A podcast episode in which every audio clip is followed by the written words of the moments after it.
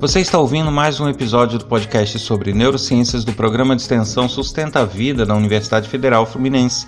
Eu sou Adriano Freitas, pós-graduado em neuroaprendizagem, especialista em neuropsicologia clínica.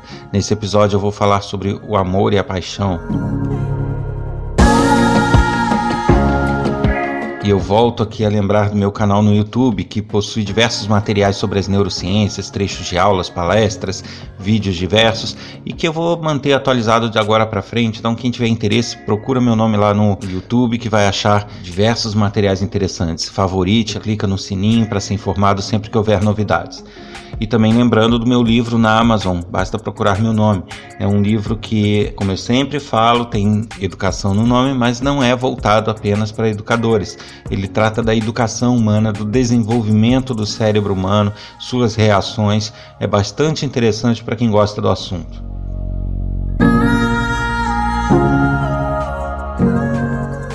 Pois é, gente, amor e paixão. De onde vem e por quê e quais são as causas disso no nosso corpo? Bom, existe aquela famosa frase, crescei e multiplicai-vos, que está na Bíblia. Essa, na verdade, é a nossa herança enquanto animais, né? Eu falo animais porque todos os animais, mamíferos, vertebrados, invertebrados, todos eles possuem um instinto de preservação de espécie. Nós temos, como eu já falei em vários episódios, um caráter e um instinto de autopreservação muito grande, que é a autopreservação enquanto indivíduo, né? Da nossa individualidade, de nós enquanto indivíduos. Porém, além desse instinto, essa herança enquanto animais, nós temos uma que é de preservação não só de um indivíduo, mas de toda a espécie. E esse instinto, ele vem se arrastando durante toda a evolução, não só humana como de outros animais, no sentido de preservar a continuidade da espécie. Sabemos que a vida é finita, né, que a gente não dura eternamente. É uma busca pelo homem querer durar eternamente, mas estamos muito longe disso. E justamente por esse caráter finito da nossa existência, gerou-se essa necessidade de preservação não apenas do indivíduo, mas de toda a espécie. E isso instintivamente vem se transferindo de uma geração para outra. Então, nós, enquanto animais mamíferos, assim como tantos outros, temos um instinto de autopreservação, porém também o de preservação de espécie. E o instinto de preservação de espécie está basicamente atrelado à questão reprodutiva. Essas características de autopreservação de espécie que a gente carrega conosco nos fazem buscar a reprodução, né? Se compõe de diversos mecanismos contidos no nosso cérebro que nos empurra a isso. Por isso, a grande necessidade que de algumas pessoas têm de estarem sempre se relacionando, sempre tendo relações sexuais, é justamente por esse caráter de preservação de espécie, essa característica que a gente carrega. Como eu sempre falo, o homem não é matemático, assim como os animais também não são, a natureza também não é. Ela possui até alguns fundamentos matemáticos, mas não é 100% matemático. Então a gente não pode dizer que todo comportamento de todas as pessoas são iguais. Eu sempre repito isso, né, para que a gente tenha cautela e não generalizar de forma 100%. Então a gente tem essa característica de autopreservação. Isso faz com que diversos mecanismos nossos sejam disparados e voltados com esse objetivo. Isso significa que muitas vezes quando vemos alguma pessoa do sexo oposto, isso dispare na gente diversos hormônios, diversos neurotransmissores, aí entra a serotonina, a dopamina, a adrenalina, a norepinefrina, vários hormônios e vários neurotransmissores que vão justamente nos empurrar a querer estar com aquela pessoa e no caso, nos reproduzirmos.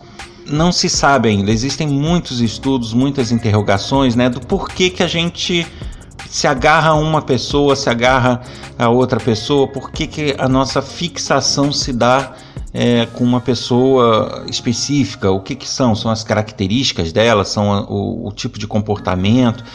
Ainda tem muito estudo ainda não temos uma resposta muito definitiva.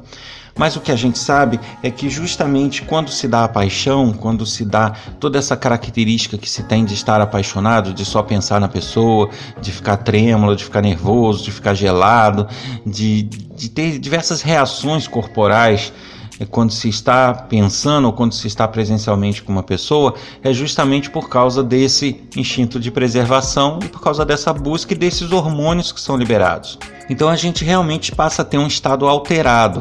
Esse estado alterado, que se chama de paixão, né? Na verdade, ele é muito próximo, é uma linha tênue entre o transtorno obsessivo-compulsivo. Então, se você pegar uma pessoa com o cérebro focado numa compulsão, num transtorno obsessivo compulsivo, e pegar alguém que está no meio do processo de paixão, você vai ver que é muito próximo. As reações, as liberações de hormônio, neurotransmissores, as áreas do cérebro ativadas, e isso gera uma seguinte situação: é como se a gente estivesse andando na corda bamba entre a paixão da questão obsessiva, compulsiva. Isso, como as pessoas não são iguais, algumas pessoas se mantêm nessa linha, com essa diferença, né? Ela chega a ser quase uma obsessiva pela outra pessoa, seja quase ter comportamentos compulsivos, porém ela não chega de fato a isso. Porém, outras pessoas sim. Tem pessoas que ultrapassam essa linha divisória. E aí são as pessoas onde você vê que elas não conseguem ter medida, né? Elas se tornam obcecadas pelas outras, obsessivas, elas tomam comportamentos compulsivos, elas perdem mesmo o controle. E isso se explica justamente por essa proximidade de comportamentos em termos biológicos. O que acontece é que elas não conseguem fazer e se manter nessa linha divisória por muito tempo. Então elas acabam descambando de uma paixão para uma obsessão. E aí sim a gente tem esses problemas de crimes por ciúme e pessoas que quase que aprisionam as outras por terem a obsessão de querer ela a todo custo e só para ela. Então isso realmente gera esse tipo de comportamento. A explicação é justamente essa. É porque os mecanismos envolvidos entre a compulsão e a obsessão são iguais, basicamente. O que muda é a forma de lidar com isso e a dosagem. Podemos dizer dessa maneira. Bom, então, a partir do momento que a gente tem esse tipo de comportamento, né, nós passamos a ter uma necessidade do corpo de reequilíbrio, tá? Porque ninguém consegue viver num estágio de euforia durante muito tempo. Isso seria até prejudicial para todo mundo, né? Porque o foco fica prejudicado, fica voltado para uma coisa só, a pessoa tem reações corporais que não são sustentáveis a longo prazo, e isso faz com que, assim como os medicamentos que geram esse tipo de euforia, ou drogas que sejam, sempre exijam mais para que possa ser mantido esse estado. Porém, no caso da paixão, a gente não tem como dar uma dose maior. Ele consegue fazer uma autorregulação depois de um tempo, e esses níveis hormonais de neurotransmissores começam a ser regularizados. A partir desse ponto, todos esses sintomas e sensações que se tem, que se caracteriza como uma pessoa apaixonada, eles vão deixando de existir, eles vão se abrandando, né? Então, não é correto você dizer que alguém consegue viver eternamente ou 100% apaixonado. Essa afirmação é falsa, do ponto de vista neurobiológico. A pessoa pode se utilizar de outros parâmetros para dizer isso, né? Ela pode não se imaginar sem aquela pessoa, sem aquela família, ela pode gostar muito, etc. Mas ela não vai estar nesse estágio de paixão que ela estava no início, isso com certeza não. De taquicardia, de nervoso, de ficar meio obcecado pela pessoa, isso não vai existir neurobiologicamente.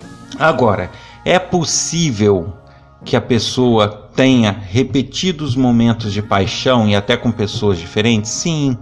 Então, a partir do momento que se abranda esses sintomas, nada impede que eles reapareçam focados num outro indivíduo, que é justamente a característica de preservação de espécie, né? De você poder estar a todo instante se estimulando a se reproduzir. E isso vai tender a acontecer em outros animais que você vê aí, cães, gatos, bois. Eles não têm essa questão de fidelidade de para sempre, né? Eles têm uma questão reprodutória que é muito grande. E isso, tecnicamente falando, enquanto mamíferos, também ocorre com a gente. Então, o fato da gente ter tido uma paixão e essa paixão ter se abrandado não significa que a gente nunca mais vá ter. Então isso pode realmente de fato acontecer, tá? Estou falando do ponto de vista neurobiológico. Só que o ser humano, por sua vez, ele tem características muito peculiares em relação a outros animais, né? Falando do ponto de vista biológico é isso. Mas temos também fatores psicológicos, comportamentais, culturais e que nos levam a ter uma sensação de satisfação muito grande, uma sensação de gostar, quando temos ambientes que nos trazem sensações de conforto, sensações, né, de segurança, de previsibilidade. Então isso tudo também nos agrada, né? Nós, enquanto seres humanos, nós não gostamos de ter imprevisibilidades, ou seja, surpresas ruins a todo instante com relação à nossa vida, nossa rotina. Nós não gostamos de ter uma situação desconfortável, nós não gostamos de estar sempre no meio de estranhos, tendo que nos adaptar sempre.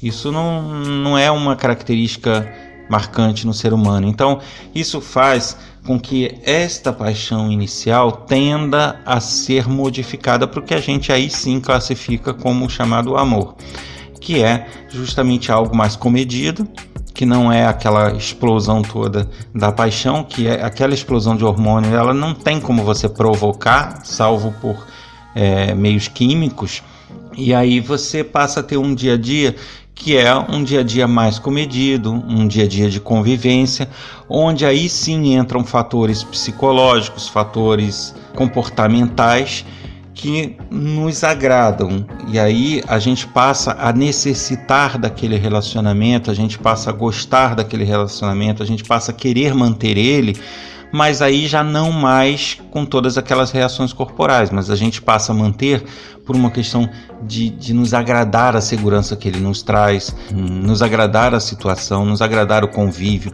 nos agradar a família. Então é todo um ambiente em torno que gera uma situação que gostamos muito. E isso sim é a transformação que há, né, do ponto de vista neurobiológico, da paixão para o amor, né? Você sai de um estágio onde ele é químico para um estágio praticamente que ele é psicológico, uma dependência mais psicológica. Vale notar que uma das características lá naquele estágio químico da paixão é justamente que algumas áreas são muito ativadas, como eu falei, e existem áreas que são pouco ativadas ou são contidas, são freadas. E dentre as áreas que são freadas está justamente aquele córtex, né, o córtex pré-frontal, que é aquela área que cuida da razão, que cuida do pensamento de consequência, que cuida da regulação das outras áreas, né, do freio, da ponderação, né, do comportamento ponderado, do comportamento visando consequência. Então, lá naquela fase química da paixão, você não tem isso muito bem apurado. Então, você faz coisas que você não faria no estado normal, você fala coisas que você não falaria, você tem diversos comportamentos alterados justamente pelo excesso de estimulação e neurotransmissores em determinadas áreas e a contenção de outras, que é o caso do pré-frontal. Já quando isso cessa, né, e a gente tem essa regulação corporal, a gente passa a ter de volta esse controle social, esse controle do cérebro, que é o córtex pré-frontal. Ele não é mais tão inibido. Então você passa a voltar a pensar com a cabeça no lugar, pensando nas consequências, não apenas pensando naquele foco, mas no todo o entorno, na situação toda, no financeiro, no cuidado com a família, em diversas outras situações que você não pensaria na fase química. Bem, e aí nós temos também diferenças entre o homem e a mulher nesse sentido, né, que o homem ele tem a liberação de neurotransmissores e hormônios que os fazem ter uma preocupação mais acentuada com a preservação do território, com a proteção e com o suprir de necessidades. Então, o homem ativa áreas do cérebro onde geralmente vão fazer com que ele fique mais preocupado em não faltar nada, em ter o suprimento necessário para aquele núcleo familiar sobreviver. Da mesma forma, ele tenta preservar aquela questão territorial, né, instintiva também, de que nada de mal aconteça para essas pessoas, para aquele grupo familiar.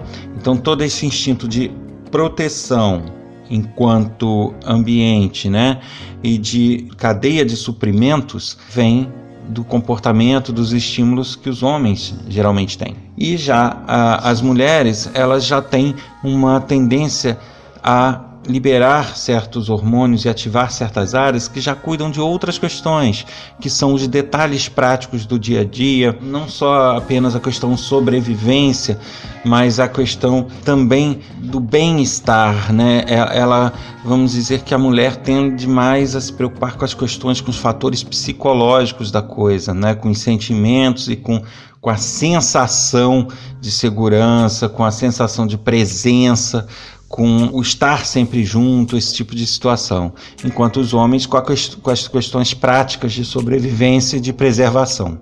Bem, mas isso, repito, não é uma questão matemática, né? É uma questão biológica, estatisticamente medida, mas você tem graus maiores e menores, né? Você tem homens que não estão nem aí para sobrevivência? Tem, óbvio que tem.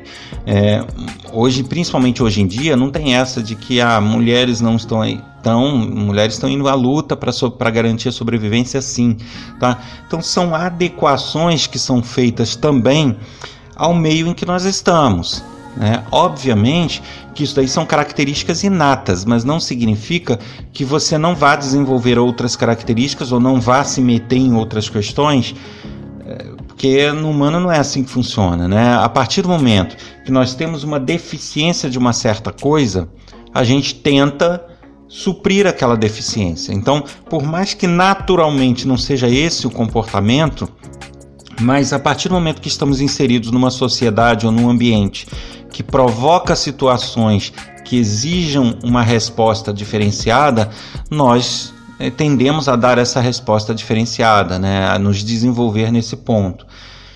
O que é muito bom, né? Por uma questão de adaptabilidade e de sobrevivência também. Então vou aproveitar e citar aqui uma pergunta que foi enviada justamente sobre o episódio LGBTQIA+, que eu fiz há um tempo atrás, falando das minorias, falando da diferença que existe no cérebro, né, entre pessoas que são homossexuais, bissexuais. E essa pessoa cita algo que eu falei aqui hoje, que é justamente isso. Bom, nós temos mecanismos biológicos de reprodução e que nos garantem essa atração, essa tendência a nos apaixonarmos ou nos sentirmos atraídos por pessoas de outro sexo, né? Por que então que existem esses grupos, né? Por mais que você tenha explicado que há diferenças no cérebro, não é uma coisa natural, então não é normal? Veja bem, uma coisa não anula a outra, tá? A gente tem que entender o seguinte, são características diferenciadas. Então, como eu já falei naquele episódio, por mais que tenhamos uma predominância de um comportamento ou de certas características, isso não faz com que elas sejam absolutas na espécie. Então, a gente pode dizer o seguinte: no continente africano, a predominância é de pessoas negras. Sim, é uma questão racial daquele continente. Perfeito. Uma característica. Isso significa que se você vasculhar a África, você não vai achar nenhum branco?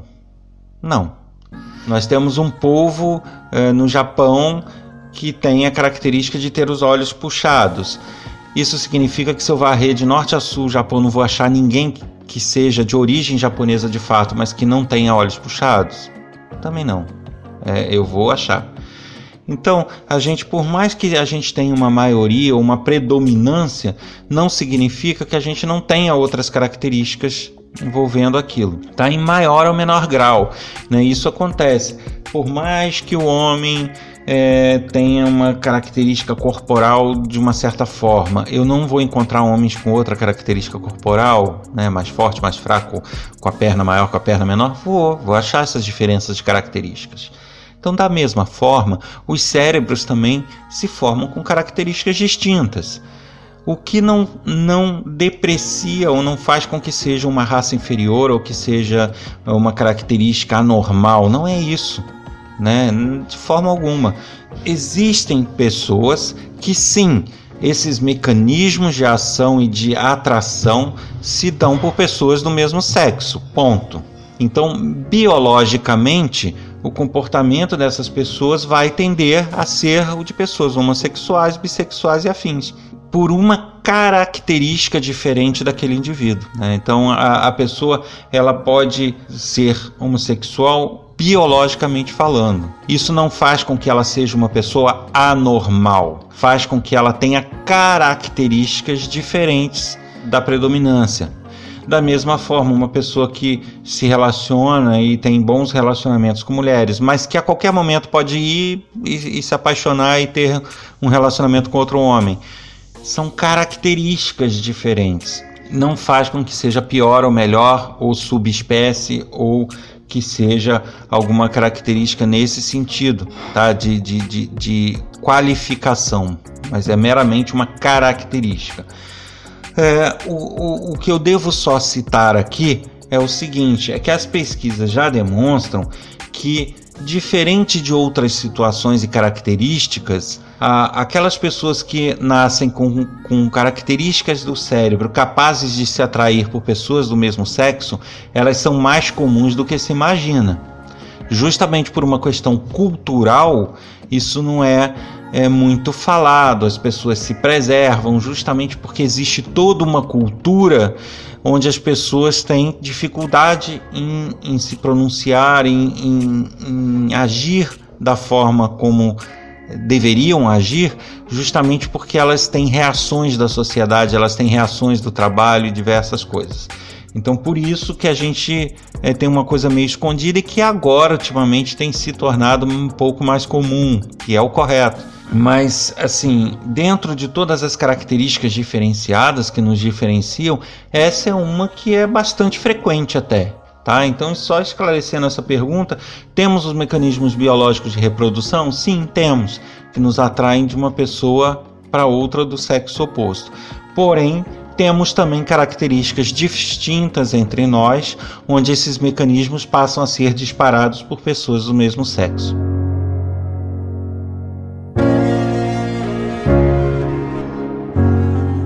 Você ouviu mais um episódio do podcast sobre neurociências do programa de extensão Sustenta a Vida da Universidade Federal Fluminense.